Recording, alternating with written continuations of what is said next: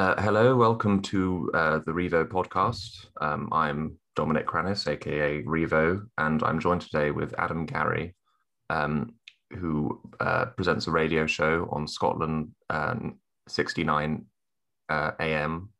Um, he's uh, he's on he's live at 8 p.m. on Thursday, Friday, and Monday, and at midday on Sunday. Um, and he's also uh, the cultural uh, spokesperson for UKIP um, and a uh, an, a, an English libertarian.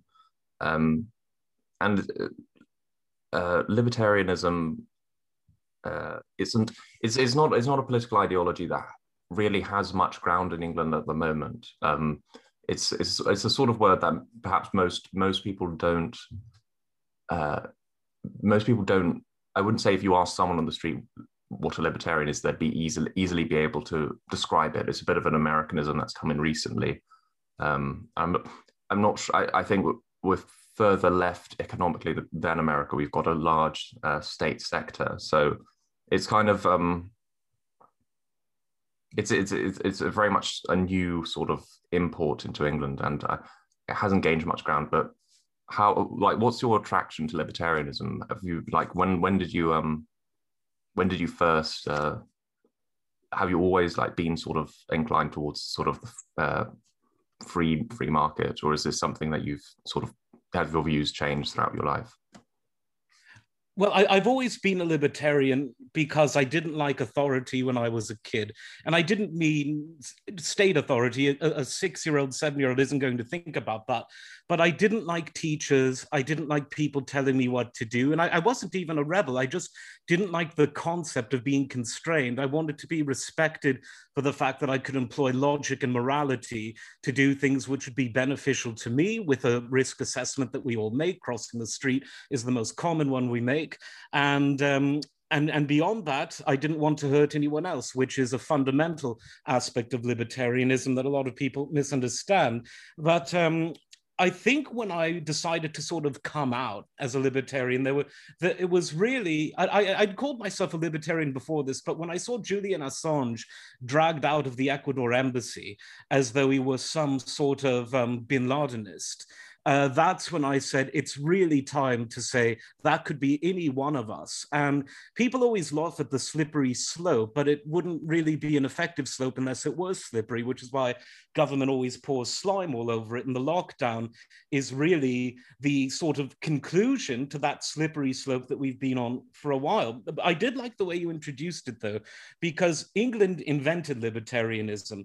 And the history of England from Anglo Saxon times up to the Great War, with the possible exception of the Norman invasion and the temporary exceptions to liberty that were enacted during the, the wars against uh, the Bonapartists of France, it, has been a story of increasingly gradually expanding liberty. Even during the Civil War, the questions were about liberty, religious liberty, parliamentary liberty, the liberty of the crown. They wouldn't have phrased it that way um, after one had their boots muddied at Marston Moor, but that really was the essence of it. So libertarianism and Englishness are inseparable. Uh, the American Bill of Rights is the cousin, the friendly cousin of the English Bill of Rights. Both documents are ignored. And in many ways, when you've got a written constitution, as the US has, it's easier to ignore it because all you need to do is point to it and say, oh, there it is. It's not being burnt, it's not being spat upon, it's there. Well, when you've got a constitution that isn't codified in a single corpus, as England has, people, at least before the 90s, would pay a bit more attention to the erosions of liberty. Look at the, the fierce parliamentary battles in, in, the, in the days before the Great War with the, the People's Budget, Lloyd George and Asquith. These were very important battles that were all centered around liberty, the liberty of property, of the individual, the liberty of money. But I would say, in terms of the economic issues, libertarianism libertarianism isn't just about low tax low regulation fiscal responsibility because a lot of fake conservatives and some try hard liberals try to approach that too it's really in monetary issues uh, the definition of money and one's right to money that makes libertarianism that much different from these other so-called economically prudent ideologies Um, I, un- I understand. Um, it is sort of strange in that um, England is really the birthplace of of liberty, and we exported it to America. Um, as you mentioned, their Bill of Rights is uh, um, was based on our own um, after the Glorious Revolution. Um, their whole constitution is sort of a sort of a, um, a muddled French re- reinterpretation of our own. Um, yes. um, and and the, but some somehow liberty is sort of, or the culture of liberty is sort of dwindled in England, um, while it sort of lives on lives on in America to some extent. In parts of America, yeah, in, in parts, parts, of America. I would say it's even worse. Yeah, exactly. But then, so it's almost and so we've almost in with you know terms like libertarian, it's almost like we exported it to America and then we've exported it back. Um, but it, uh, it's I, I I think I think yeah, as you're saying, it's uh, it's it's perhaps not as big a difference as as we think. You know, there are, especially with lockdown, like um, for all Americans, sort of boasting about uh, how they're going to, you know, rise up against Barack Obama and defend their their rights. They don't actually do anything of the sort. Yeah. Um, uh, it's all a bit of a larp.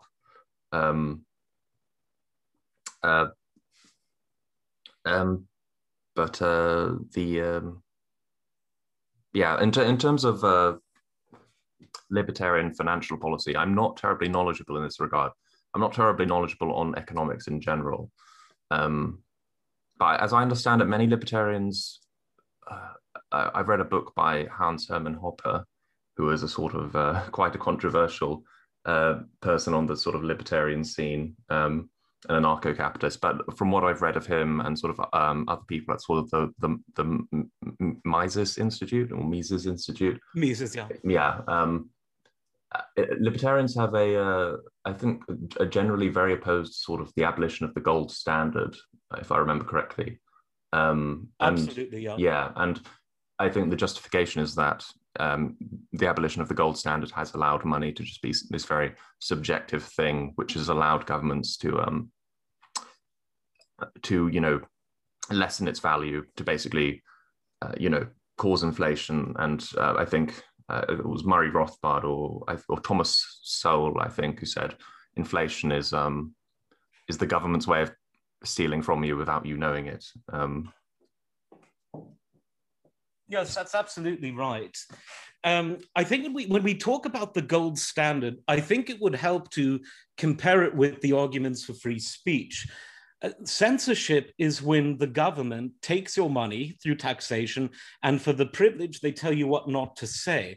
The abolition of the gold standard is the same thing, but in some ways, it's a bit more serious because they control the very thing that controls your freedom the person who controls what your money is worth, the person who controls what kind of money you can transact with with another human being, are ultimately going to be able to control everything. They'll be able to control your dress. They'll be able to control what you cover your face with, and you don't need to be in Iran for that to happen, as we all found out. At least theirs has a religious basis, and I respect people's religion. I don't respect pseudoscience, um, and you, the list could go on. Property rights, and anyone who's ever had to buy a car, anyone who's ever had to buy a piece of property, anyone who's had to start their own business will see firsthand that this quagmire of regulations are really designed to keep the ordinary man down. And th- this is actually one area, before we get back to the gold standard, where the, the socialists and the leftists, they actually diagnose the problem correctly, but then they prescribe the same solution as that which created the situation they claim to oppose.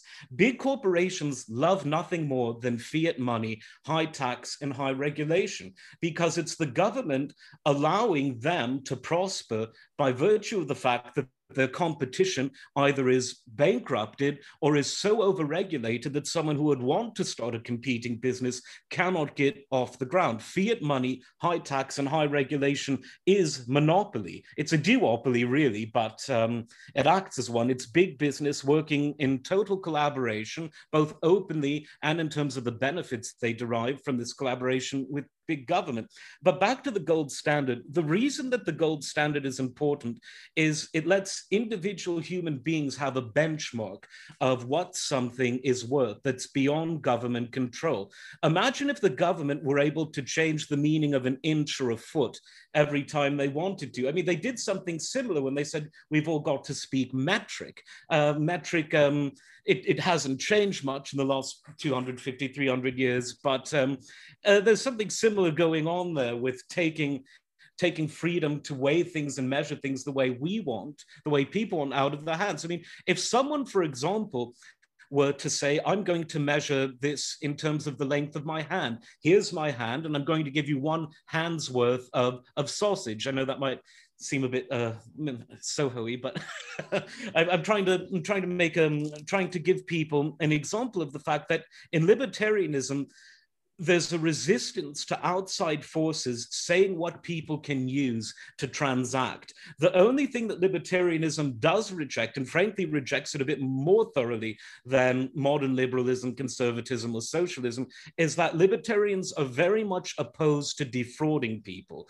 So long as the two people or the two organizations or the two groups of people transacting agree with the transaction, there is no need for any government regulation or so called oversight side.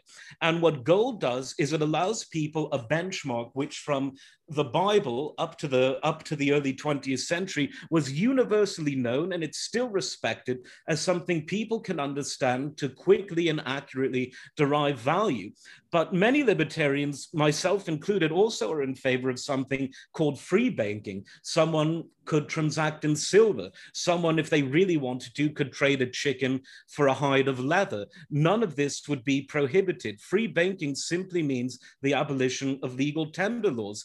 And when that happens, most people will, for pragmatic reasons, gravitate towards gold. Some will gravitate towards silver. Some will gravitate towards other things. But the two things that I'm really getting at are one, gold is important because it's something that everyone can understand its value, and the value isn't controlled by any central authority. And thing number two, free banking says that two people can make a transaction, run a business in whatever currency they choose, not what someone else chooses. And so long as there's no fraud involved, there's no no harm to anyone. Yeah, I mean, I, I as I said, I'm not very knowledgeable on economics, um, and I assume there were reasons uh, for why the gold standard was abolished. Because um, if I recall correctly, it happened around the time of the Great Depression, after the First World War. But uh, from a more sort of on a from a first impressions point of view, I've never really um, understood uh, fiat currency. I don't think anyone does. Um, and I, I, from a, a free freedom point of view, you know, I totally get what Thomas Sowell was saying about how inflation is is it just another method of um, of theft um, without you even knowing about it. If you if you're storing your money in a safe for 20 years and the government causes inflation, that and, and your your the money you've stored decreases by like 30 percent, the value decreases by 30 percent. You know that's that's awful. Um, and so I think. Why from, do you think houses are unaffordable in much of southern England? Hmm. Inflation created by fiat money. Yeah. So from there a, are other reasons, but I would say that's the main one. From so from a sort of as I said, I'm not knowledgeable in, in economics, but from from a sort of uh, instinctive uh, first impressions point of view, I I totally uh, I totally get the argument for the for the gold standard, um, and it is not just a matter of sort of economics; it is a matter of sort of human freedom um, in order to have this sort of universally recognized value rather than a subjective value just backed up by the power of the state and the you know the power the, the power of the military power of the state basically. Um, uh, but um, before we started the podcast you were talking about is is this uh, sound money? You were talking about sound money um, and that's a strange is, the, is, is does this refer to sort of is this like a broad term to refer to libertarian economics or does it have a more specific meaning? Look, sound money is money that can't be manipulated by central authorities so for example the interest rates for, for borrowing in gold are determined by market interactions, which is just a sort of highfalutin way of saying whatever two people agree to be logical. Where with fiat money, central banks are able to create inflation, and they do it all the time. And perhaps most perversely, inflation, which in the world of sound money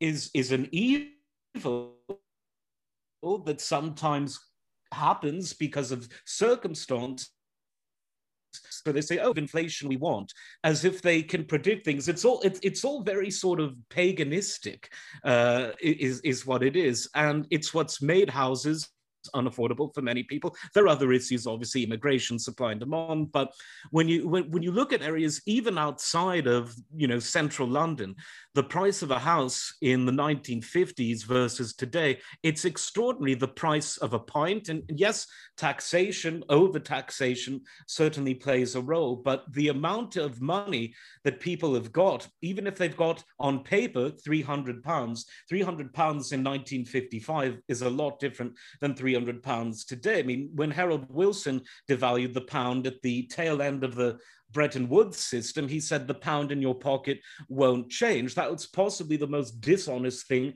that a prime minister had ever said. It's worse than weapons of mass destruction if you ask me. So if people wonder why the young generation have been so badly screwed and why the generation after this, unless there's serious monetary reform, are going to be even more screwed, it's because wages will never will never catch up with this inflation. And the only people it benefits are those who are already asset rich. And there's a term for this called the Cantillon effect. That means if you own five properties and the Bank of England or the Federal Reserve starts quantitative easing, which is just um, an up your ass word for money printing. You know, press print on the on the Xerox machine, and out comes out comes the digital cash. Um, when um, when the when these governments do that and the price of houses go up if you've got five houses well cha-ching because something that was worth a million pounds yesterday is going to be worth two million pounds or three million pounds in two, three years' time. I mean, I'm exaggerating in terms of the percentages, but that is what happens. And so the people who already have a good life are going to absolutely be chuffed to death by this. But anyone who's sort of short of that Jeff Bezos level is going to have a really, really bad time, no matter how hard they work. It really is a way of screwing ordinary people. And the, the, the socialists, weirdly, they, they kind of agree, but their solution is more of the same. Let's print more money. Let's have more taxation, which only results in even more inflation.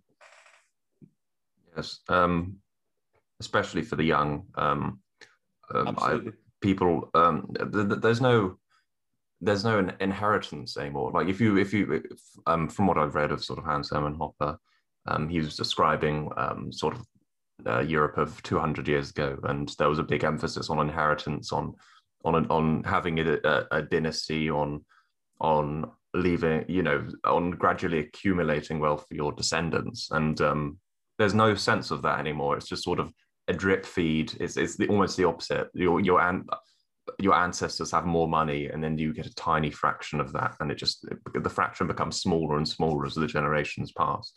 Um, uh, and with with housing as well, it's uh, uh NIMBYism has made it almost impossible um, for new for new houses to be built in this country, um, which is just making house prices rocket. Um, the the gig economy is making it difficult to be anything other uh, but a wage slave for, uh, or not, or less than a wage slave for young people.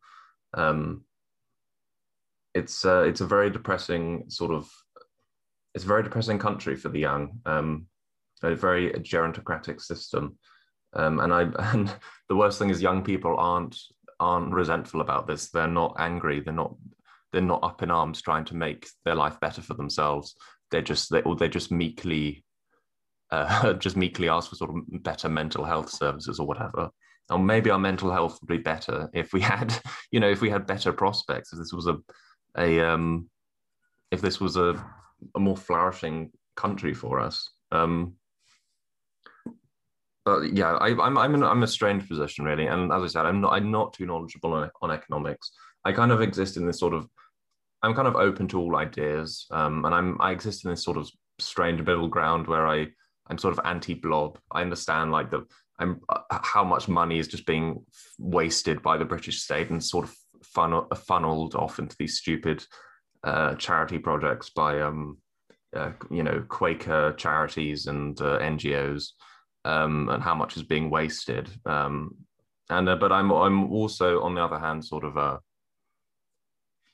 uh, oh, socialistic, um, and I'm I'm I'm skeptical of sort of the power of um, of of capital of capitalism um, and big uh, uh, big monopolies and corporations. So I sort of exist in this sort of strange uh, middle space, um, and I, I, think I have I, th- I think I've fundamentally the same. Even if I come to different conclusions, I have the same instinct as you. Um, in that I feel I I very much value sort of freedom, personal freedom. Um, um, even if we we come to uh, different conclusions, I think that, that sort of drive is the same. Um, I hate the feeling of being sort of suffocated. Um, uh, but yeah, and, and and especially in, the, in terms of sort of gerontocracy in the past year, um, we've we've seen this sort of reach a peak in terms of the young sort of sacrificing a year of their lives uh, so to protect um, to protect us, you know, uh, uh, the very old um, and and receiving nothing in return by the end of it. Um, if I receive like a huge sort of cash settlement for the year year of opportunities that I've missed, um, maybe I'll be a little less resentful of lockdown. Um, I actually think someone should try ancient mm. law of tort. I think someone should bring a tort against the government for that very reason. And I don't think it would work only because judges have become so used to this, um, what do they call judicial review, uh, which is a bit of a joke, that they've forgotten that ancient torts are the best prevention against defrauding. It's the best prevention against social ills, not regulations, not health and safety, but a good or a good old honest tort. So I'd love it if a group of young people got together and tried it. I don't think it would work, but you know, Peter Hitchens might uh, write about it in the Mail on Sunday, which is all young people can hope for until the money system collapses and can start fresh. Yeah. Um, well, maybe we will. Maybe we'll. That's something to consider. Um, so, uh, what's what has been your perspective on sort of lockdown over the past year? Obviously, as a libertarian, you couldn't have been couldn't have been too uh, keen on it. No, I, I, I, find it absolutely detestable. And it doesn't surprise me that governments in general would want to do this. A government always wants to increase its power for the same reason that normal people want to increase their happiness and their prosperity, which says a lot about the kind of people who tend to go into government with a few noble exceptions. Um, I don't, for example, think MPs should be paid. Um, you didn't see Gladstone or Disraeli getting paid. They did it, and they had to look after themselves, and it taught them a bit about restraint and prudence and morality. Um, so it doesn't surprise me the governments do it. I do think, as someone who has this view that England was still England, even though 1997 happened, and to some extent that 1914 happened. But I think 1997 was, in a way, even worse because uh, you couldn't even use the excuse of um, of helping heroes who made the ultimate sacrifice. No one sacrificed anything to bring that wretched Blair into power. Uh, but if, if, one has this idea that England is the land of Magna Carta in terms of something more than a rusty plaque at Runnymede, I could thought, well, of course the French would have done this. And of course the Germans, ruled by a former East German chancellor, would do this, but certainly not in England, certainly not in the United Kingdom. But of course, reality bites. And this government is just as enthralled with the kind of absolutism, the post royal absolutism that we see elsewhere. And there's, of course, the famous letter from Sage saying that they saw China doing this, and China's already a surveillance state. Um, and so it's not shocking that they would, uh, a, surveillance state's going to surveil. Uh, but when they saw that um, incompetent Italy, uh, which remains a geographical expression, so much so that now everyone's home is their castle, because they can't leave it. They don't know how to operate the drawbridge. When Italy did that uh, as a European country that's obviously more like Britain than like China, uh, they they became aroused uh, as those in power do, And I think it shocked them in a way, which is almost a compliment to them and an insult to the general public, that people just so passively took it. They thought, are people really that detached from habeas corpus, Magna Carta, Bill of Rights, that they'll just sit down and take it? And they bloody well did. And now they've all gone out and they voted for it again. I mean, nothing was more sad for me than the fact that the incumbent parties in their respective parts of the disunited kingdom, they all cleaned up. Labour increased in Wales. In Hartlepool, um, the Tories um, had a massive victory. Um, in Scotland, the SNP, um, you know, as, as strong as they've ever been. And it's just heartbreaking. I mean, I would have much preferred people to vote for the monster raving loony party, just anything but the status quo. So, but I can admit when I've at least for now lost the argument. The argument for liberty has been lost. But one of the great things about the English parliamentary tradition is that nothing's set in stone. The tide can change. I just have no idea when. Yeah, that's a, that's a troubling thing, which um, uh, we um, people who have, have, been opposed to um, the lockdown measures have to sort of deal with is that we are in the minority, and the majority um, are very uh, zealously in favor of lockdown. Perhaps not so much as the media says. I would estimate sort of it's something like seventy uh, percent in favor of lockdown, and there's there's a larger group of people who are against it, but they'll never admit that publicly because it's become such a taboo. But I still think it's in the majority, um, and that's that's a very troubling thing.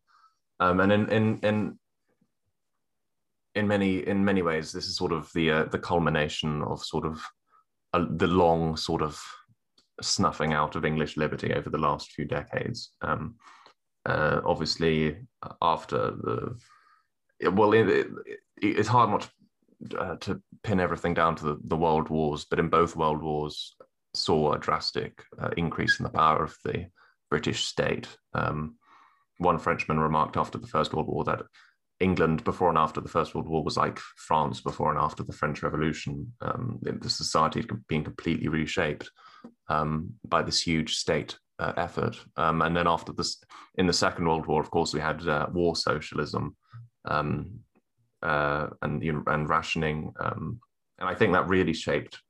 And then, of course, then after the Second World War, uh, we had sort of uh, Keynesianism um, and and the welfare state. Um, but then you, you have other not so well known developments uh, like the the abolition of the unanimous verdict in jury trial, um, which I think was abolished. Incredibly in the, important. Yeah. yeah. Incredibly important. Yeah, exactly. Which I think was abolished in the sixties, um, and then obviously everything sort of sped up under Blair with uh, counterterrorism, and that's really that's really the that was really the death knell of um, of English liberty under Blair. It's crazy when you look at the legislation that was passed I mean, there's a there's literally a treaty. Um, I mentioned this one of my previous podcasts, which allows any British citizen to be extradited to face trial in the United States um, for a crime they commit in Britain. So basically, American laws apply to Britain. Um, this was a law passed in the sort of Blair uh, counterterrorism either era. Um,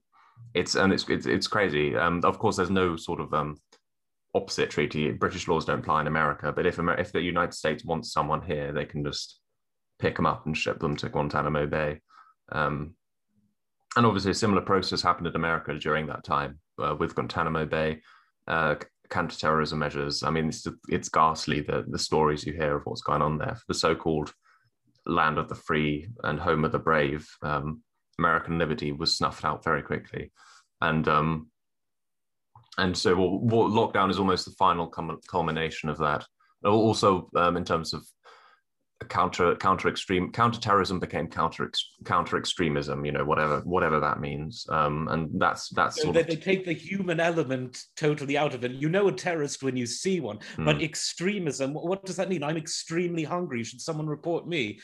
it's yeah, exactly. Just, it's this it's this delusion of language.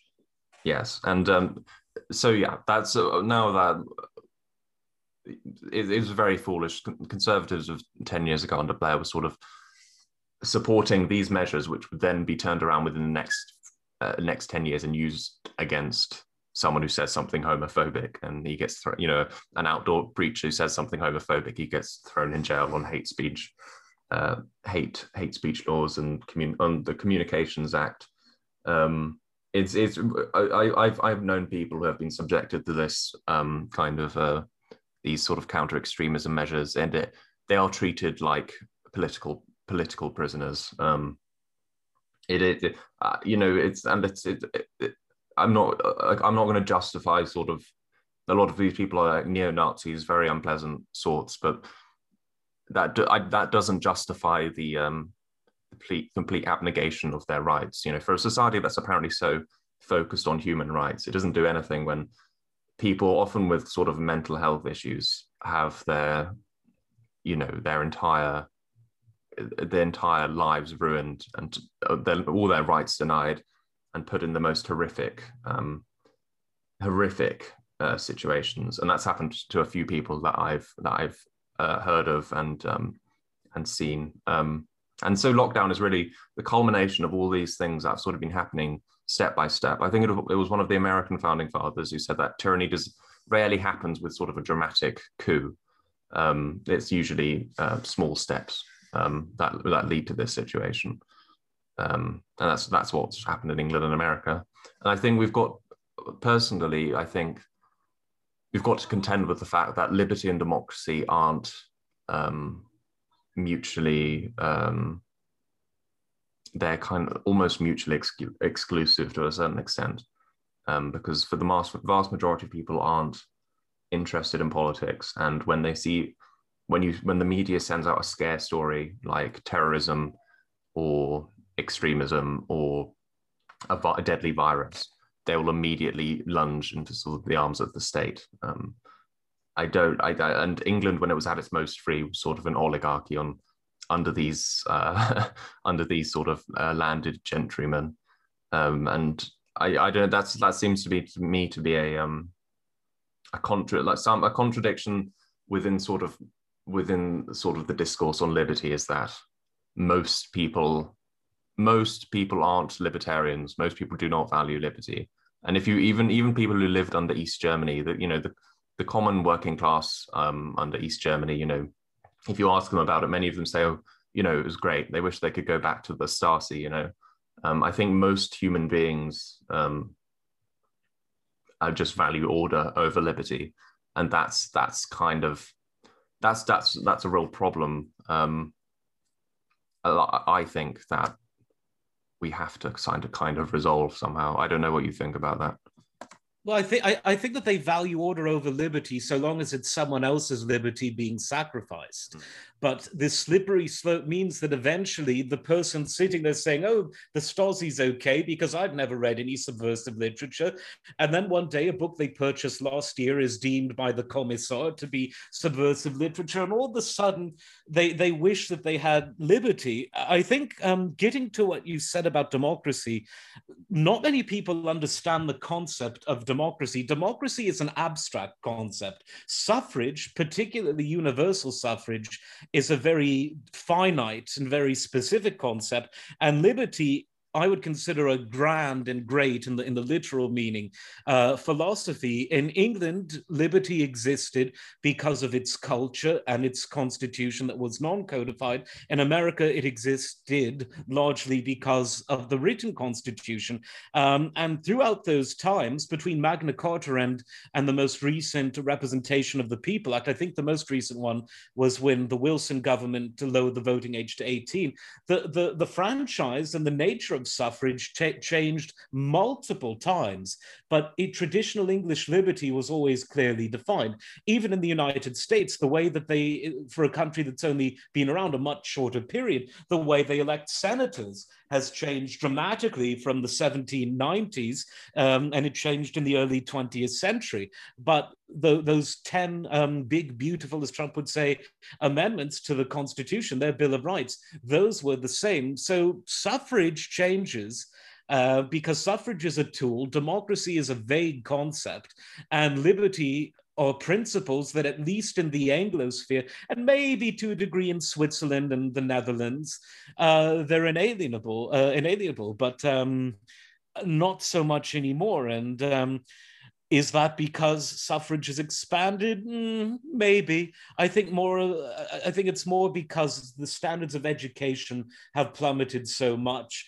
I think it's because people have gone from a society that was overwhelmingly Christian to one that's not only hostile to Christianity, but that openly mocks morality. The idea that one might know what to do because they have certain feelings and because they have faith is mocked. Now they need to be told what to do. It's as though they've gone from a very benign form of Christianity to a kind of Spanish Inquisition wrapped up in an Iranian theocracy powered by Chinese uh, surveillance technology. It's really quite terrible. But I would say that the lack of morality and the lack of um, and the lack of good education has done this. Um, and I would turn to Japan as an example of a country that, even though some of pornography is very popular in Japan, uh, they love rock music, uh, as do I. Um, but no one's stabbing anyone in Japan. No one's spitting on people. No one's defecating in the streets as they are in parts of the United States now. And it's because th- they've retained their cultural morality. No one's enforcing it with Saudi style morality police. They just sort of know. And England just sort of knew. But then when the when the cultural left took over from the well, one could say from the 60s to the present day, but they were around in different forms before then, people have gone from just sort of knowing what to do to now they need to be told uh, what to do at every at, at, every instance. And this is bad whether you whether you dislike the far left or the far right, because if you run a country based on whoever's in power telling you what to do, well, it could be the far left telling you what to do, and then five, ten years later, it could be the far right. I don't want anyone. Um, pardon me, telling me what to do. I, I I know myself what I can do. It's informed by culturally derived morality. Indeed. Um, I, I, I, do I do get that um, argument as well. Um, in that we have become a much less um, educated society.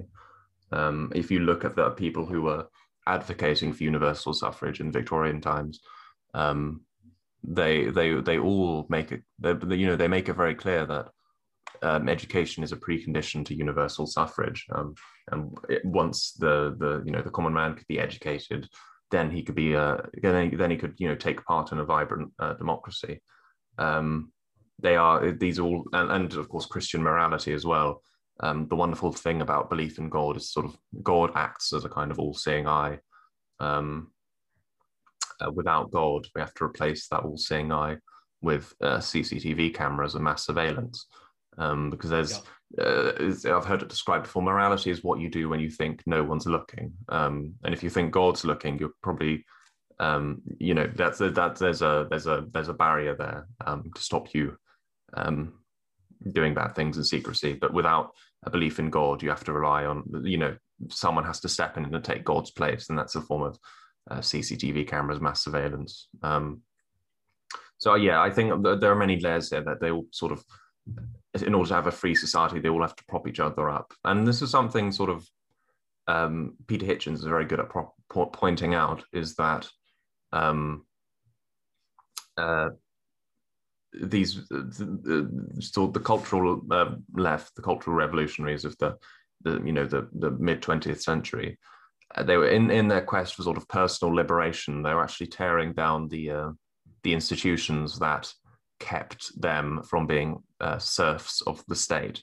Uh, institutions like family and church, you know, these were the uh, the extra, extra, you know, supra state institutions, institutions that went beyond the state that sort of kept society harmonious and in place. Um, and without by tearing them down, all all that's left is the state. Um, and they've unwittingly made in their quest for personal liberation. I mean, yeah, in their quest for personal liberation, they've made themselves. Uh, uh, they've created a lonely world where it's just them and and the state and no one else. Um, or, or everyone's separated from each other. Um, uh, and I, so I, I, so is I think this is um, this is perhaps something not uh, all sort of freedom-minded people get is that in order to have, I, or this is another paradox perhaps is that if you have, lib- in order for liberty to survive, you need these other things. Um, uh, and it's, it's not just about sort of hacking away at the state to make it smaller. You also need to sort of promote a healthy, healthy sort of self-sufficient society, perhaps. No, absolutely. I think that I think that the, the only danger there is I think that puts a lot of people off embracing liberty because they think, oh God, we'll never get back to this society where the family is functional, where church attendance is high, where even those who are atheistic have grown up reading the King James Bible, the Book of Common Prayer, they know hymns, and it all keeps people on the level. There's this, there's this sameness which helps to enhance our individuality because if if, if the person that you're disagreeing with speaks the same English language, you can use all sorts of colorful language, funny insults. You can, you know, be Oscar Wilde at the trial and all of this sort of thing. When you're speaking with someone who, let's say, who has an basic, you're not really going to reveal yourself to say the train station is over there you know, very basic, bland, inoffensive language. And, and much like speaking the same language allows you to communicate your individuality, if people had a similar cultural understanding, even if some people privately rebelled against it, look at Aleister Crowley. He was um, he was there long before Tony but He rebelled against it, but he didn't overthrow anything, which is, I think, where the important aspect of liberty comes out. His home was his castle, but he didn't want the government to censor the, the Christian man in his castle in the house next door, where they want to do that today, now that the state has become this, this, this sort of satanic demigod on earth. And I use satanic quite literally because I think it's quite unchristian. It's the idea that we're too stupid and too wicked to be able to have morality without someone telling us what to do. But so the danger is that people say, oh, just because this is a forgotten past, we have to give up on liberty. I don't think so. I think that you can and you must rebuild liberty and rebuild the family and all of these things at the same time because we've got to remember inflation has helped to break up the family just as much as the encouragement of the of far left academics. I mean a man who can no longer afford to marry because he can't support a wife and children he knows that he's financially fucked. If you were to ask him to name you know horkheimer or any other these cultural Marxists from the 40s and 50s, he wouldn't know. He'd probably think that it was a Croatian tennis player. So I don't think that we can underrate the, the enormous damage that inflation has done in making it impossible for people who want to have a family and a home and shelter for their children and to provide to them. And they'll just say, well, at least if I live in a little box by myself, I'm not inflicting, I'm not inflicting this misery on a wife or a yet to be born child. Yes. Um, and that's something uh, that's uh, that's it's always that's um, you know it's all very well being uh, sort of promoting natalist policies um, um, but it, it, it's useless if people can't don't actually have the money to start their own family. I mean it's almost impossible for most people um, in britain to for most people in britain to uh, start family on a single wage um, certainly a family with any dignity. Yeah, exactly. I mean, I suppose people could do it if they really tried, but they would be very, they'd be, you know, very hard pressed in the current uh, economic situation. Um, so there's a, you, you do, you need a sort of, um, in order to have a, sort of uh, social conservatism, you need, um, you need to have the money for it, basically. Um, so I, I totally get that. Um, uh, from for uh, how infl- you know how inflate from that point of view. Um, um, this is a bit of um, a, a, tangent, but uh, uh, you mentioned sort of Switzerland and um, uh, Norway. Um, uh, and, Switzerland and Holland. Not that I have Holland. anything against Norway, you know, yeah. Vikings. You, yeah. Um, but I, I, wrote an article for the Mallard um, last year called On Saxon Liberty, and I'm very interested in sort of history um, and English, like uh, sort of Dark Age history.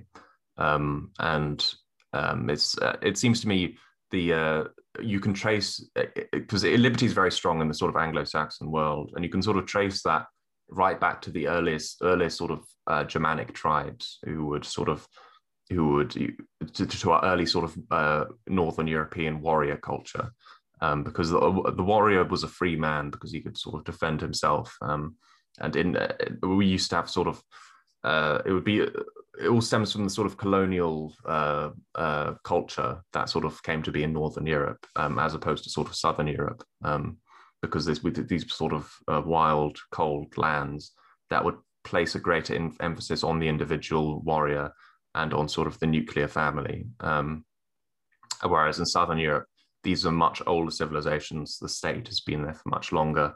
Um, they're much more community based, um, and so that's I, I so I, I saw in that article I sort of traced this sort of uh, this uh, traced English liberty back to uh, the old ancient Germanic peoples, um, and you, you it, and I argue I argued that liberty survives perhaps not so much anymore, but it did. The culture of liberty survived best in sort of in England and its colonies, um, but it still survives in in a certain way in places like Switzerland, um, in the the Germanic countries on the on the continent. But of course, they have been they've all been Romanized to an extent. Um, they've all they've all adopted sort of Roman civil law, um, but even so, you know, Switzerland's a very sort of a, a freedom based country, as is as is Holland.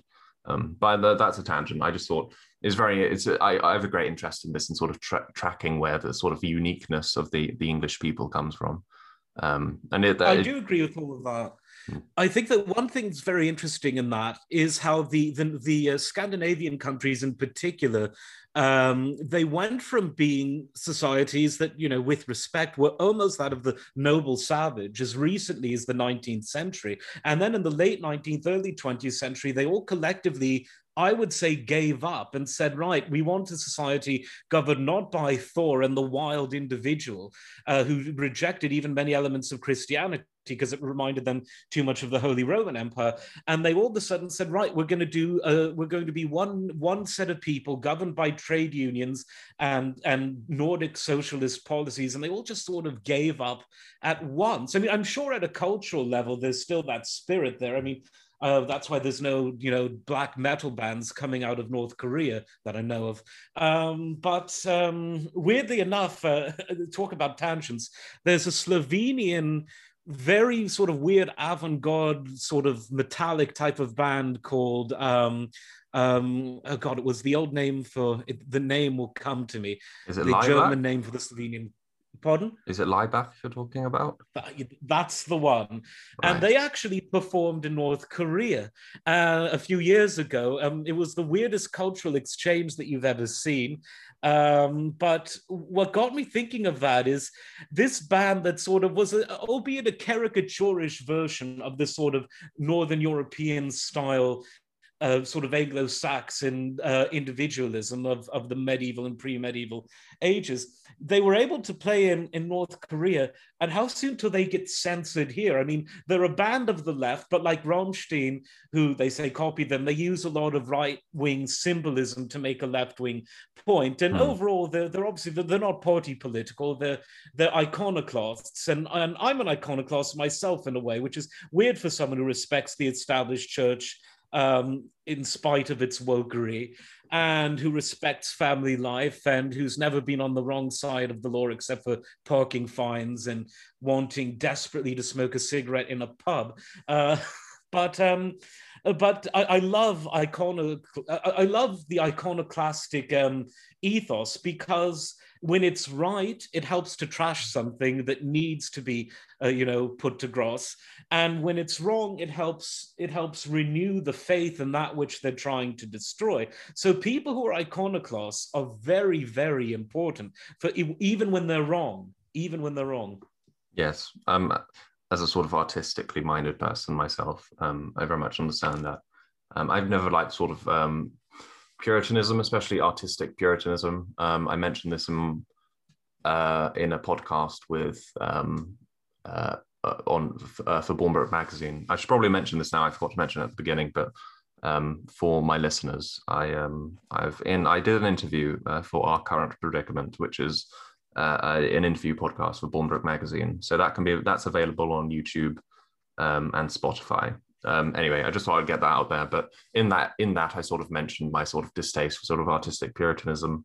Um, the, the, point of the artist is to sort of sort of ex, explore places that the human human reason hasn't perhaps reached yet, and sort of um, just sort of explore the wilderness beyond beyond the um, beyond the beyond reason. Um, and so I, you know, my, my final year film, which I'm working on at the moment, is sort of it's got all these different ideas in there. Sort of got nihilism as well as sort of um, sort of a more Christian message as well, and it's all kind of mixed together. And I can imagine sort of puritanical sorts watching that film and taking issue with it, saying, "Oh, it's too nihilistic or it's too Christian," um, whereas it's just it's it can be read either way. It's sort of a it's a it's it's just an artistic mix, and I don't like the idea of being sort of uh, you know uh, constrained when art is all about the imagination and uh, and exploring just exploring things for the sake of it really um, and making people yeah, think um, so yeah uh, I that the, the iconoclast is a very imp- important um, uh, place in our culture um, and uh, and uh, that's part of the reason why our culture has become and our media has become so deadened really uh, in recent years. It all feels like it was built, made in a committee.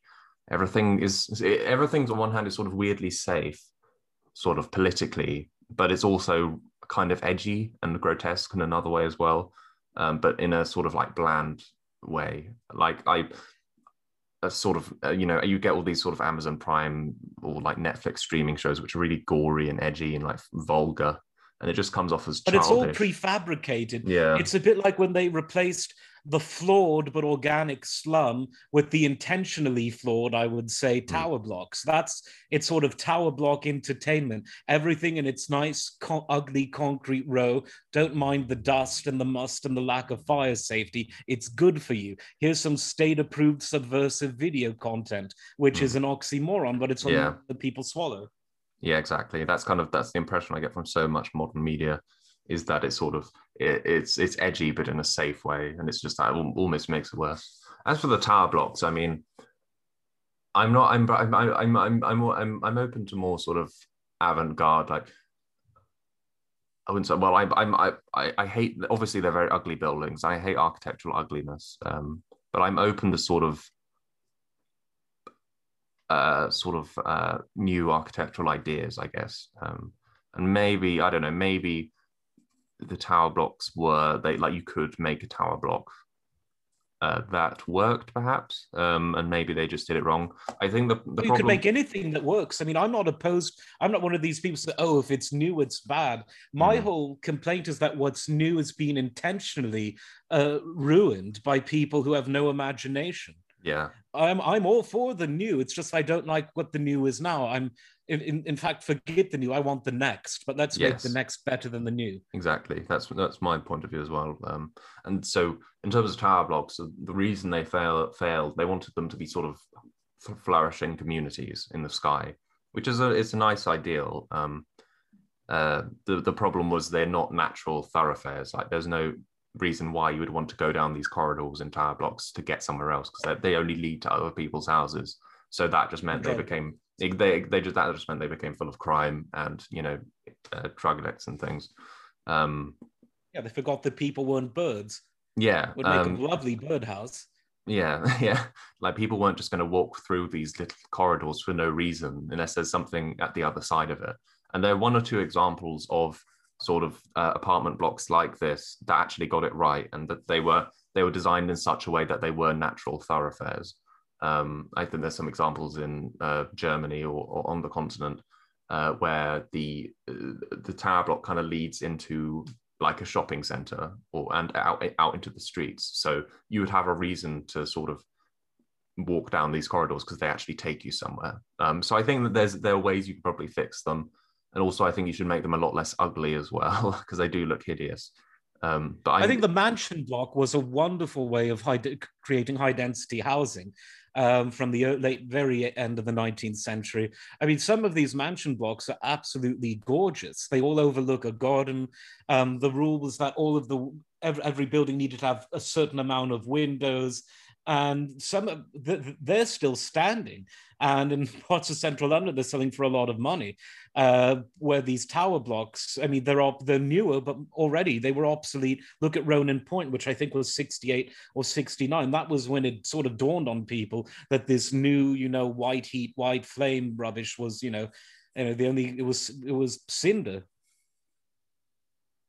Yeah, I think that I think that the trouble is um, I'm I'm not opposed to kind of idealism, uh, but if an ideal doesn't work, you should get rid of it as quickly as possible and um, yeah. come up with something better and improve on it. Oh, it's crazy that anyone who's ever started a business could could absolutely relate to that because that's what starting a business is. You start a business because you have an idea, and if you think your idea is a good one, it becomes a kind of ideal. And very few people in business get it right the first time. So, but that again, it's the difference between people who think they're gods on earth, aka government, hmm. and people who live in the real world, where when something doesn't work, you bin it and try something else. Yeah. Um uh, and the trouble is, like, I, I, can't believe like some of these are sort of UN sort of World Heritage sites um, when they really should have been uh, demolished pretty much like 10 years after they were built when they realized they weren't working and replaced with something better.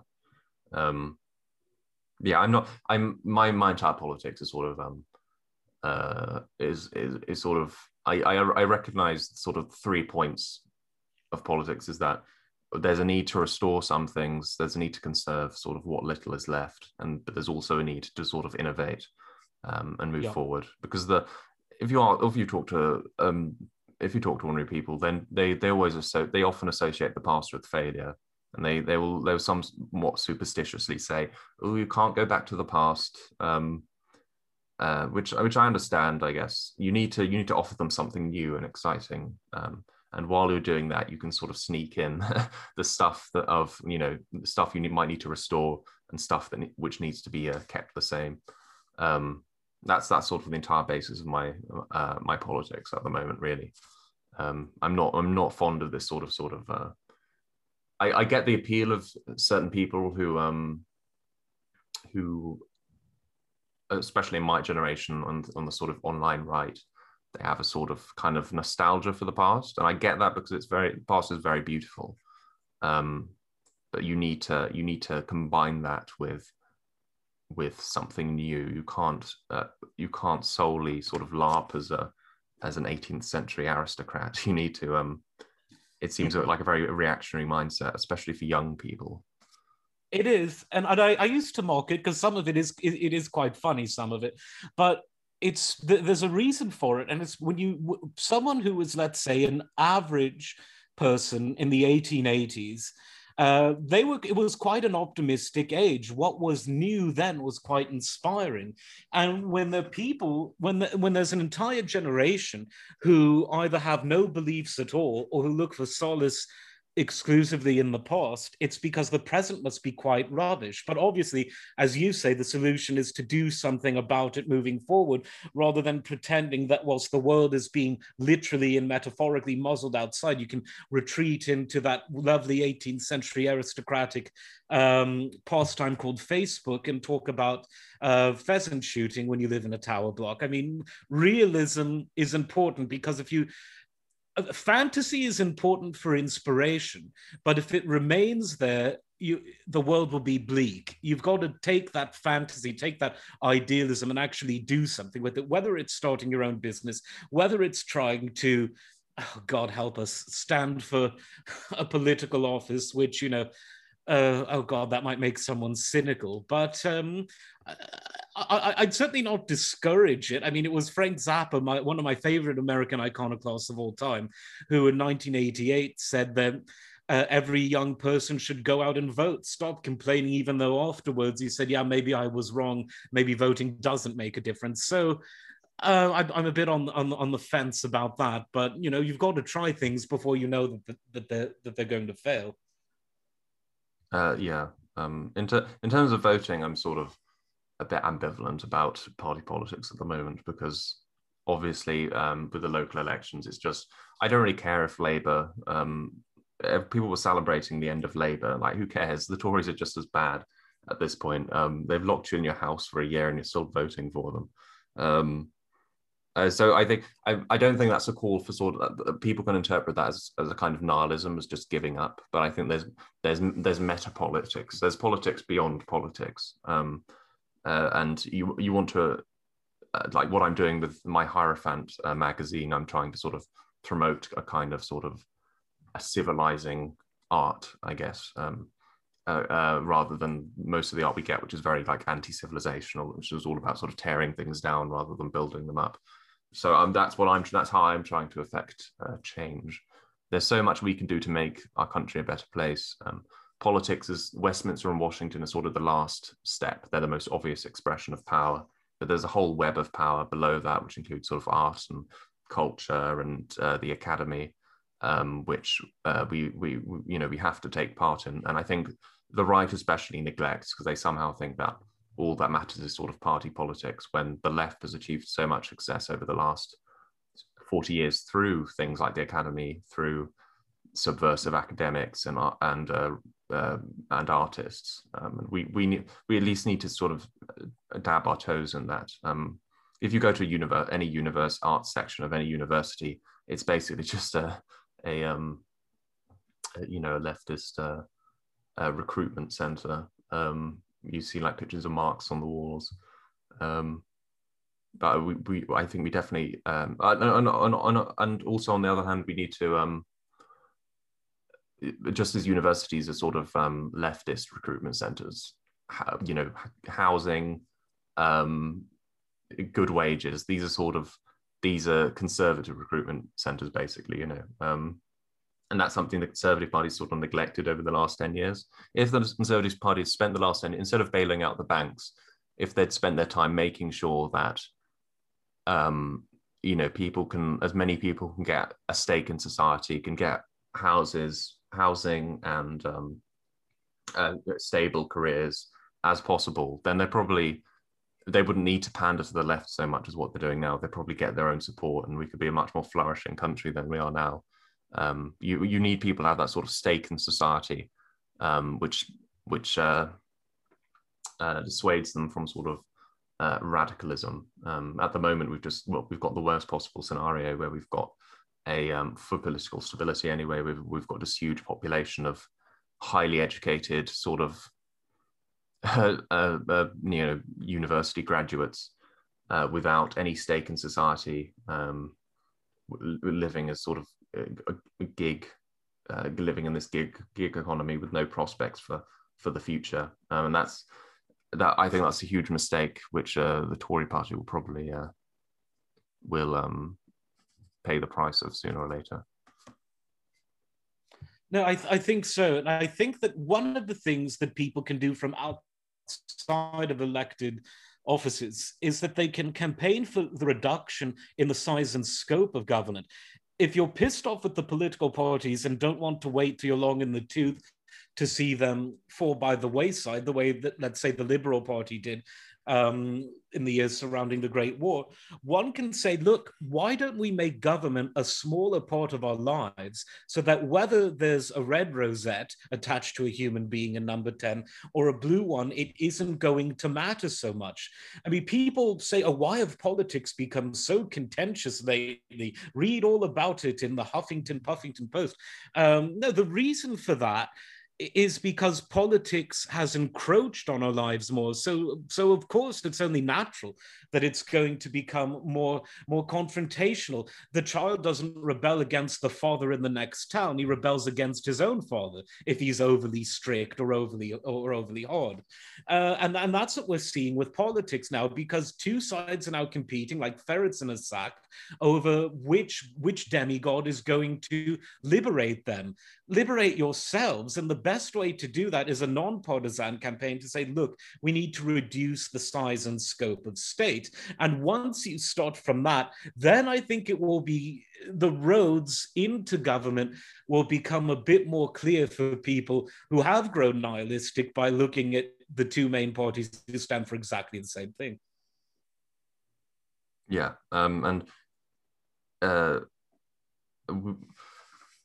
it's I, I don't I I don't understand people who um you know there's never a, there's never I've said this a lot on my podcast but there's never an end to politics. Um if if if you if you you know if you may be uh you you you may be upset that we're not sort of you know you're not seeing any sort of uh, party political success in Westminster or whatever like your your favorite sort of Brexit party candidate hasn't got elected into the House of Commons but there's so much else you can be doing to sort of liberate yourself and your family and your community from uh, from these uh, sort of parasitical forces and these uh, tyrannical forces in your life. Um, especially no, absolutely. I mean, just yeah. just ask Ceausescu of politics is endless. He was shot in the head. Romania is still there. I'm not suggesting shooting anyone, but but the point is, uh, hubris does. Uh, when your hubris catches up with you, life does go on. Again, one of the beauty, the beautiful things about the English system is that ideas were always bigger than the man. And I think one of the reasons for that is because the ideas were created by people who feared God, they didn't fear the state. Yeah. In Romania, they executed their god, but now they've got a new god, which is a slightly more benign but equally corrupt European Union. Hmm. What's your so? What's your thoughts on um, Brexit and the situation with the European Union? Um, well, there was a podcast you did fairly recently that I think actually summed it up brilliantly, which is that Brexit. It's a. I hate to quote John Lennon on a on a conservative uh, type of podcast, but in the spirit of iconoclasm, I'm going to do so. Uh, his famous atheistic anthem, not the one that everyone's thinking of, but actually a much more interesting song called God. He said God is a concept by which we measure our pain, and I would say that Brexit has become a way in which we measure our pain. Nothing is really changed. And seeing the government in power, I don't think anything significant is going to. And that's the thing. Boris is a kind of he's a kind of maniacal genius in that he's he's proved that if you if you chant a slogan in a relatable way enough times, and if people say it always comes down to the haircut, and I should know I've got horrible hair. People look at Boris and they say, no one with hair that bad could be a liar and he is a liar, of course. But you know, the wigs, and I don't mean I don't mean the predecessors to the Liberals. You know, uh, the wigs say it all, and so he's able to chant these slogans: "Oven ready, get it done, let's defrost the Irish Sea," or whatever he's saying now, and people believe it. But nothing's changed. I mean, the the great irony of this is all of the horrible regulations from the European Union are still there, um, and the government are enthralled with this kind of green stuff that that might even go beyond the EU. And the only two minor benefits from EU membership that frankly you didn't even need to be in the EU to get, which is you know being able to go to Greece without papers, please, and being able to you know sell your um, smoked mackerel to a Frenchman without filling out paperwork. Those two things have gone, but all of the very real benefits that we could have attained uh, they're not being attained, which shows that Brexit is really not an idea, it's a process. And this government have no intention of fulfilling that process any more than Labour. The only difference is they're more clever.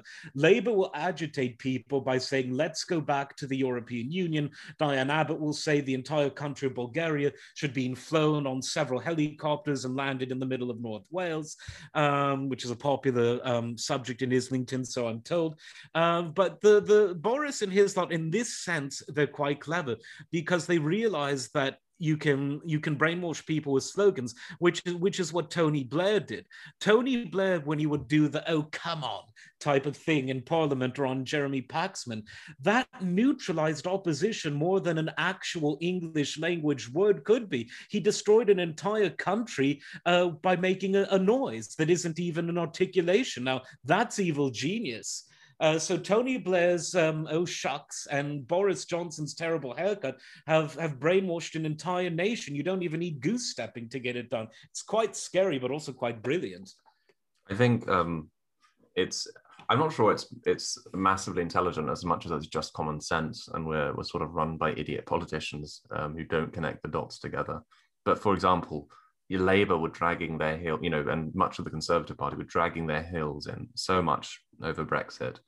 Um, and if they had a scrap of common sense, they would have realised from the start that the, you don't need to you don't need to stop Brexit. You can just you can you can you can you can mangle it towards your own ideals. So they could have instead of trying to stop it altogether, um, they could have tried to go for a Norway option or a very a very soft Brexit, and it would have been a lot easier for them perhaps we would have been still in some sort of agreement with the EU if they had had the uh, the sense to do that. Um, And well, it just goes to show you that being in the in the in the private sector gives you more intelligence. Boris was a propagandist for the Spectator, and Keir Starmer is a propagandist for the the the, the uh, CPS.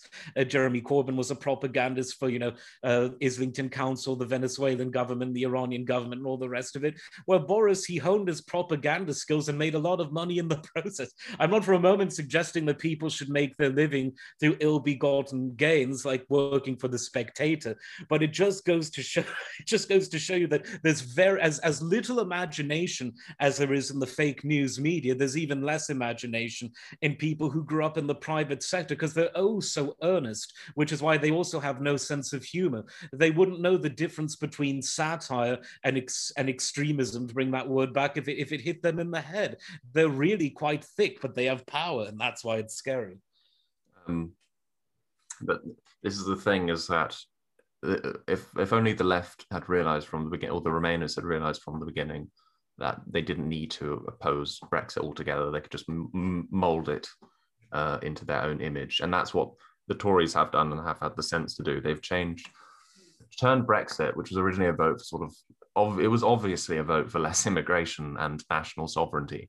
They've molded this into this sort of global Britain concept, which is one for somehow that includes sort of mass immigration from uh, from uh, the rest of the world instead, from Hong Kong, um, and sort of uh, and uh, and then um, you know huge uh, government control in, in terms of uh, the coronavirus pandemic. They've sort of they've sort of um, they've they've they've twisted this concept into their own sort of Tory version. Um, and if if only the left had the sense to do that, then they perhaps wouldn't have been so opposed to Brexit from the beginning. You can just, uh, I guess, we all knew this would happen. That that Brexit would be sort of um, would be uh, would be manipulated by the the, the ruling uh, the liberal uh, the ruling class in this way.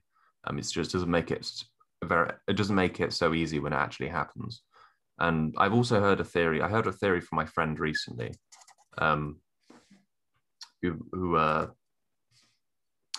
his theory is that this global Britain stuff, this sort of sort of the um, the the the extreme pandering to the left, the extreme sort of um, you know like the the Carrie Symonds stuff, the diversity built Britain coins, the, uh, the Black Lives Matter commissions or whatever. The, what the Tory party is doing now, um, and you know the the mass immigration from Hong Kong, um, etc.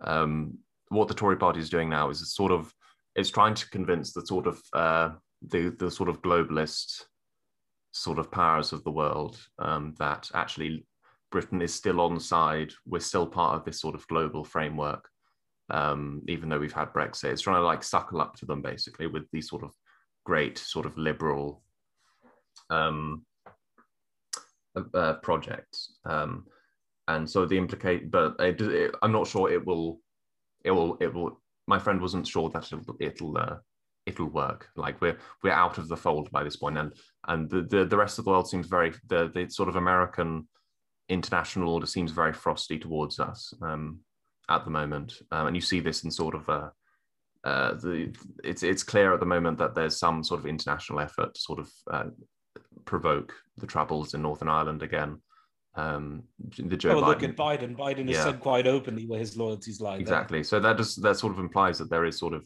an international hostility to Britain, uh, led by uh, certain factions in America, because we defied the sort of international order with Brexit.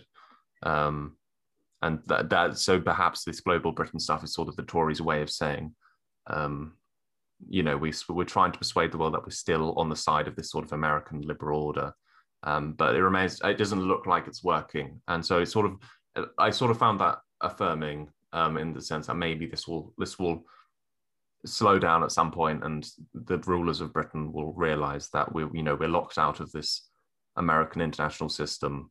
We, we are, we're a pariah um, we've just got to accept it. There's no point suckling up. So that's what i hope. Um, uh, that you know we'll we'll tone down this global Britain stuff, this like Carrie Symonds wind turbines shit um, at some point. Um, so that, that, I just I just thought I, I hope I explained myself well. That's uh, that, that, no, no, it all yeah. makes sense. It's it's it's a, it's a moment of optimism. I don't necessarily share it. I think one thing that was interesting is what Godfrey Bloom, a former UKIP man before he became too honest for Mr. Farage to handle, he said that uh, someone who admires the old Hong Kong uh, that uh, the great Scotsman John Cowperthwaite uh, created on, on, a, on a free market model that Britain once had, and this was done, you talk about the two nations, you don't need to go back to Disraeli, you can just contrast the Wilson years in England with what uh, was doing in Hong Kong. Uh, two different versions of an English economic and legal system. One became richer and one became poorer. And so Godfrey has said, and I, I, think he's right, that a lot of these people from Hong Kong have no interest in coming here. Um, when you look at the kinds of people that are coming in at Dover, it's from the countries that, at least from an economic sense, are worse. So, I mean, when we talk about realism, a lot of these great people from Singapore, Hong Kong, uh, a lot of these countries, Japan, they don't necessarily want to be walking the streets of London getting knifed every five minutes. Things are a bit better uh, where they are. Not in every case, but but in some, in a lot of cases. Um, I think that the funny thing is with with Boris he's prostrating himself to this whole Biden thing. But much like Obama, Biden, when he does pay attention to Britain, it's through this prism of sort of pent up Dublin style resentment. Uh, but most of the time, he's not paying attention uh, to Britain at all. Uh, Biden, the people that surround Biden, uh, most of them don't even have any spiritual connection to European culture of, of any kind. Um, most of them associate with what the sociologists call the global south. I mean, the, the big thing, uh, all you need to do to realize it is, is how many Palestine supporters are now in the Democrat Party, which even 15, maybe even 10 years ago wasn't the case. America had its allies, which meant NATO, the European Union, Israel, Taiwan, a few others that I'm probably forgetting, Australia, obviously. Uh, but this was always the, the reason that America was able to be coaxed out of the splendid isolation that Robert Taft uh, warned them not to abandon in the late 1940s was because they said, oh, it's all okay. We're doing this for people that have similar cultures. Okay, there's Britain, which is in NATO. There's NATO itself, which is about saying that commies should be out of Europe. We can all agree with that. Taiwan, the plucky anti communist country. Israel, the Judeo Christian cultural connection that American politicians used to talk a lot about. But now that the Democrat Party is at least at the upper echelons, uh, supported by people who don't have this psychological connection to both real and imagined transatlantic ideas, Britain is sort of forgotten. Israel is forgotten. Taiwan is forgotten. Uh, don't get me wrong, I, am a splendid isolationist in, in, in the Lord Salisbury sense of the word. I keep, keep to your own. And if other countries want a war, uh, you can offer to, to draft a peace treaty for them if the check clears in the post. Uh, so that's my point of view with that. Um, but since it's very unpopular on both the left and right, it's sociologically interesting to see. So there are really two Americas right now. There always have been, ever since the 1860s. But but prosperity has a way of making people forget such things. I mean, if you were to drop, you know, if, if you were to have a Marshall Plan uh, for Ulster, and if you were to do it in the 1970s, there would have been no fighting. Yes, people would have still got drunk at pubs and talked about how they hate this side or that side.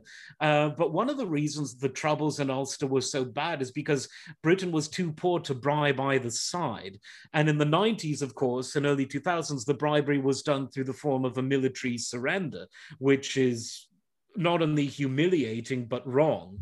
Um, so now that America's no longer it, it's it's fading away from prosperity, you're seeing these two different sides of America, um, and you can really I mean Trump's tweets, which are now back in the form of his own website, they make this divide very clear. He's always praising the Queen. He's always saying that Brexit, not always, but um, he's He he said something very nice um, when the Duke of Edinburgh died. He said something else recently, and so he's essentially trying to associate his America with things like Magna Carta, with things like European culture, with things uh, like Christianity and what in America they tend to call Judeo-Christian values because of the First Amendment and, and the rest of it.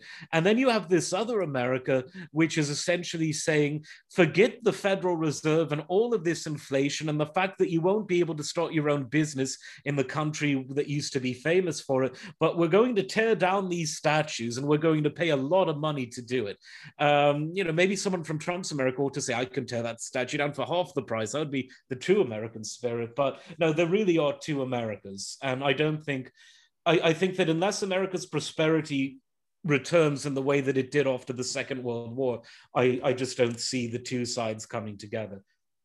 I think it's, it's a strange uh, international situation we're in, in that American power is, does seem to be receding. Um, and I think it'll, it'll, be America's Suez moment uh, when China uh, invades Taiwan, which um, seems to be, you know, any moment now, really. Um, America, Joe Biden will be forced into a situation um, either he uh, intervenes to try and defend Taiwan and probably fails miserably, or uh, he um, or he just he just lets lets happen and doesn't get involved and maybe makes a, a, a, denounces China but ultimately does nothing. And I think the latter is more likely because I think Biden supporters voted for Biden because they didn't want to think about politics anymore. Um, these, the, the, you know, you, after Biden was elected, you saw these sort of these boomer liberals sort of saying, "Well, thank goodness, um, we don't have to think about politics anymore. We can just go back to our, our comfy uh, middle class life." Um, for now, shelter. until they yeah, lose it yeah. And I don't, so I don't think I don't think it's likely that Biden will actually want to bring America into a war with China. He'll use China, just like he's used, um, just like he's used uh, uh, you know, just like American liberals have used Putin and the threat, the, the imaginary threat of Russia as sort of a big bad wolf through which to unite their divided country. They'll probably try and use Xi Jinping in a similar way, but I don't think America has, American liberals have the energy to fight such a war. Um, and I think it will be a great em- embarrassment for America. Um, I, I, I, think that'll be their Suez moment. Um, and uh, there's there's a lot of uh, there's a lot of debate about China on on this on the sort of online right. Like, I think there, there are different sides to China. I think perhaps it's a mistake to view it as sort of this, you know, sort of brave new superpower. Um, like you see, you see these videos on the internet of like this amazing Chinese technology, um, where it's, it's, it's stuff that was technology that was stopped, like ro- like these little robot things, you know, and and these boomers are saying, "Wow, look how advanced China is! They're going to overtake us and become a new a new super, the new global power when really it's it's technology that's been that's been stolen from the West and it's stuff that we you know came up with in the 80s. Um, but it's um, so I don't think I don't think maybe China, China just, should invest in the English education system. They'll be fucked otherwise. I think you know, yeah, it's it's this is the Chinese Chinese Asian education system. Asia is a very conformist. The Asian countries are very conformist and authoritarian, um, and that's really to their detriment. I mean, uh, and I, I don't trust these Tories who um who say we should be have more like a more Chinese education system. That seems like uh, Asian education systems are only good for creating good little workers, obedient little workers who come out of school with sort of psychological uh, scarring and sort of weird perverted sex fetishes. You know, that's all that that's all authoritarian education gets you. Um, but the uh, in terms of China, it's a very unimaginative country and always has been um, because it's very authoritarian. Um, so much of its technology is literally just stolen from the West um, and regurgitated. Um, so I don't think I don't think it's a very um, impressive country, um, but it is. It's certainly on the rise. it'll probably conquer Taiwan, and so I, I'm not sure we'll have a. I'm not sure we'll have a sort of a Chinese world in the same way we've had an American world. Um, because I, I don't think that's ever been the case with historical Chinese imperialism. In the past, China was just a kind of like economic center, and it's always been interested in sort of selling, using its massive workforce and using its its its huge riches to just sell its stuff to the rest of the world.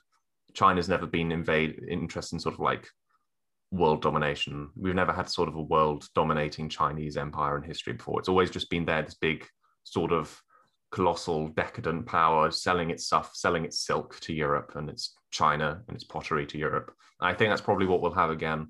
I think with the, t- the decline of the American empire, uh, we'll see a return to sort of um, competing regional powers for a bit until a new global empire uh, takes charge. If if that happens uh, again anytime soon, or if America or if America uh, resuscitates or the Western countries uh, resuscitate themselves, which isn't totally unlikely. It's happened before in history that great nations have gone into periods of decline. It's happened in the West before, uh, and uh, and then and then resurged back to power. So I wouldn't be totally sort of despairing in that regard. Um, but it's, it's, it's, interesting to watch uh, China um, and uh, how how that situation develops. Um, no, they're absolutely they're absolutely they're interested in commerce. Taiwan is an issue of pride more than more than commerce. Mm. Uh, but yeah, they don't need the sort of um, America. America sold its image as much as anything else, and China doesn't doesn't seem to be too interested. They try at times, but they they don't particularly succeed. I mean, again, America's sort of like the Boris Johnson of empires in the sense of um, they, they they were so good at propaganda that they convinced people that they needed to invade Iraq just to have Coca Cola. I've never invaded Iraq, and I have Coca Cola, uh, but that's how good. I'm obviously being simplistic, but American propaganda is one of the best that we've ever had because it was able to to coax people into doing exactly what it wanted. And in most cases it didn't have to fire a shot yeah, when, think... when, Russia, as the Soviet Union, was sort of inching into Africa, parts of Asia, uh, parts of uh, Latin America, they didn't have that propaganda. They needed to hand over the goods. They needed right. Here's some Kalashnikovs. Here's some subsidized oil. Here's some. Uh, uh here's some. Uh, some wood. Some rubber. Uh, they they had to do it the old-fashioned way by giving these countries stuff, uh, so that some communist dictator in Angola would be propped up by them. Where America, yeah, they they did some of that, particularly in Latin America, but in much of the rest of the world, it was all through the power of, of economically induced persuasion, where and it's quite brilliant. You give us the money, where the Soviet Union uh, will give you the Kalashnikov. So I mean, it's it's absolutely brilliant. I mean, uh, I think it was Gore Vidal who said that the only original art form America had uh, was, was marketing, which is a bit unfair to the African Americans who have created original art form, where uh, the European Americans obviously have just continued and in some cases debased European art forms. But marketing, you've got to tip your hat to that. Yeah, and I think uh, you could almost view globalization like it's touted as this sort of um, this wholly new event in America in human history, and you you could just say that that's just um, that's a PR term for uh, American imperialism, um, because America is a country that obviously it was founded on an anti-imperial basis, so it's very awkward for them to have an empire. Uh, so yeah, so so so unlike the British Empire, which was sort of open about sort of you could almost call the British Empire a form of globalization. You know, we had the Pax Britannica, um, we had free trade throughout the world. This is the same thing has happened with the American Empire. Really, it's just they don't formally they don't formally conquer countries. They they uh, they they get the CIA to to march in and assassinate the leader and uh, uh, prop up a, uh, a, you know a tin pot dictator. Um, but yeah, so it's it's America is uh, very um, nifty in that regard, um, and it's uh, the the end of the decline of globalization is sort of the decline of American power. Um, but I, I, I have a sort of faith in the West um, and Western sort of ingenuity um, and I, the worst case scenario is that our countries sort of kind of become like Brazil, very sort of culturally divided, um, sort of bitterly sectarian. Um, mm. um, but I, I have a kind of faith on the on the flip side of the coin, um, we may may be able to see a resurgence. Um, and China, the, the, the, sort of the, the, the power of China will be sort of a, a, a, a just a, fleeting sort of um, fleeting moment of history when uh, the the Western powers hadn't got their shit together for a few decades, but then we got our shit together and we uh, we we managed to restore our our greatness. Um, well, there's there's two things with China that are going to be. China faces two major decisions in terms of its internal policies over the next uh, let's say 20 years, maybe longer, but history seems to be moving fast. So let's say 20. The first is that they have to wake up to the reality that there are now many countries capable of mass producing goods at the same level that China had been doing uh, for, for lower wages. And then the second issue is what does China do about its currency? Does it keep on printing this worthless currency at artificially low rates just so that um, that Americans are unaware of their own poverty because they can afford cheap stuff from China? Or do they say, look, now that we can't compete in terms of low wages, do we actually go on the gold standard and try to become innovative, try to become more self sufficient, as opposed to relying so much on exports to build wealth? And at the same time, in doing so, we'll lose our best customer in, in the West, America in particular. So these are the two big questions that China's going to have to face. Right now, they're in a game of sort of codependency with the US. It's a bit like a bad marriage. Uh, America has a worthless currency, and China has to make theirs even more worthless so that they can continue to sell the stuff. But when higher wages in China mean that even with a depressed currency, an artificially depressed currency, they can't do it, what do they do next? Do they get their act together and go on gold like a grown up nation would do? Or do they um, or do they keep this perpetual cycle of anything you can inflate, I can inflate better? I don't actually know, but China is buying a lot of gold and they're not telling people about it. So maybe, maybe that's a sign of what's to come. I think um, I'll end the podcast in a second, but as sort of a final sort of question, uh, would you say you're um, uh, optimistic or sort of pessimistic about the future and the future of politics? and the future of your own sort of political uh, ideology? I mean, for, I, I'm staring out at the world from a fish tank perspective. Everything looks blurred. Everything looks bigger than it actually is. Everything, the monsters on the other side look much more grotesque than they probably actually are. So at the moment, I'm feeling pessimistic. But at the end of the day, for every action, there's an equal and opposite reaction. That is ultimately the physics of politics, no matter how people try to over intellectualize it. So I do think things will bounce back. I do think that freedom has to be the only reaction to what's going on. Because when, when you have this authoritarianism, the antithesis is is freedom, is liberty, smaller government. The only thing where I can't really give an honest answer is I don't know when, because I'm frankly still a bit shocked that so many people think that this is normal uh, in any sense. And we're not talking about abstract things like what inflation will do in two years. We're not talking about employment. We're talking about people who already had fairly normal and stable lives.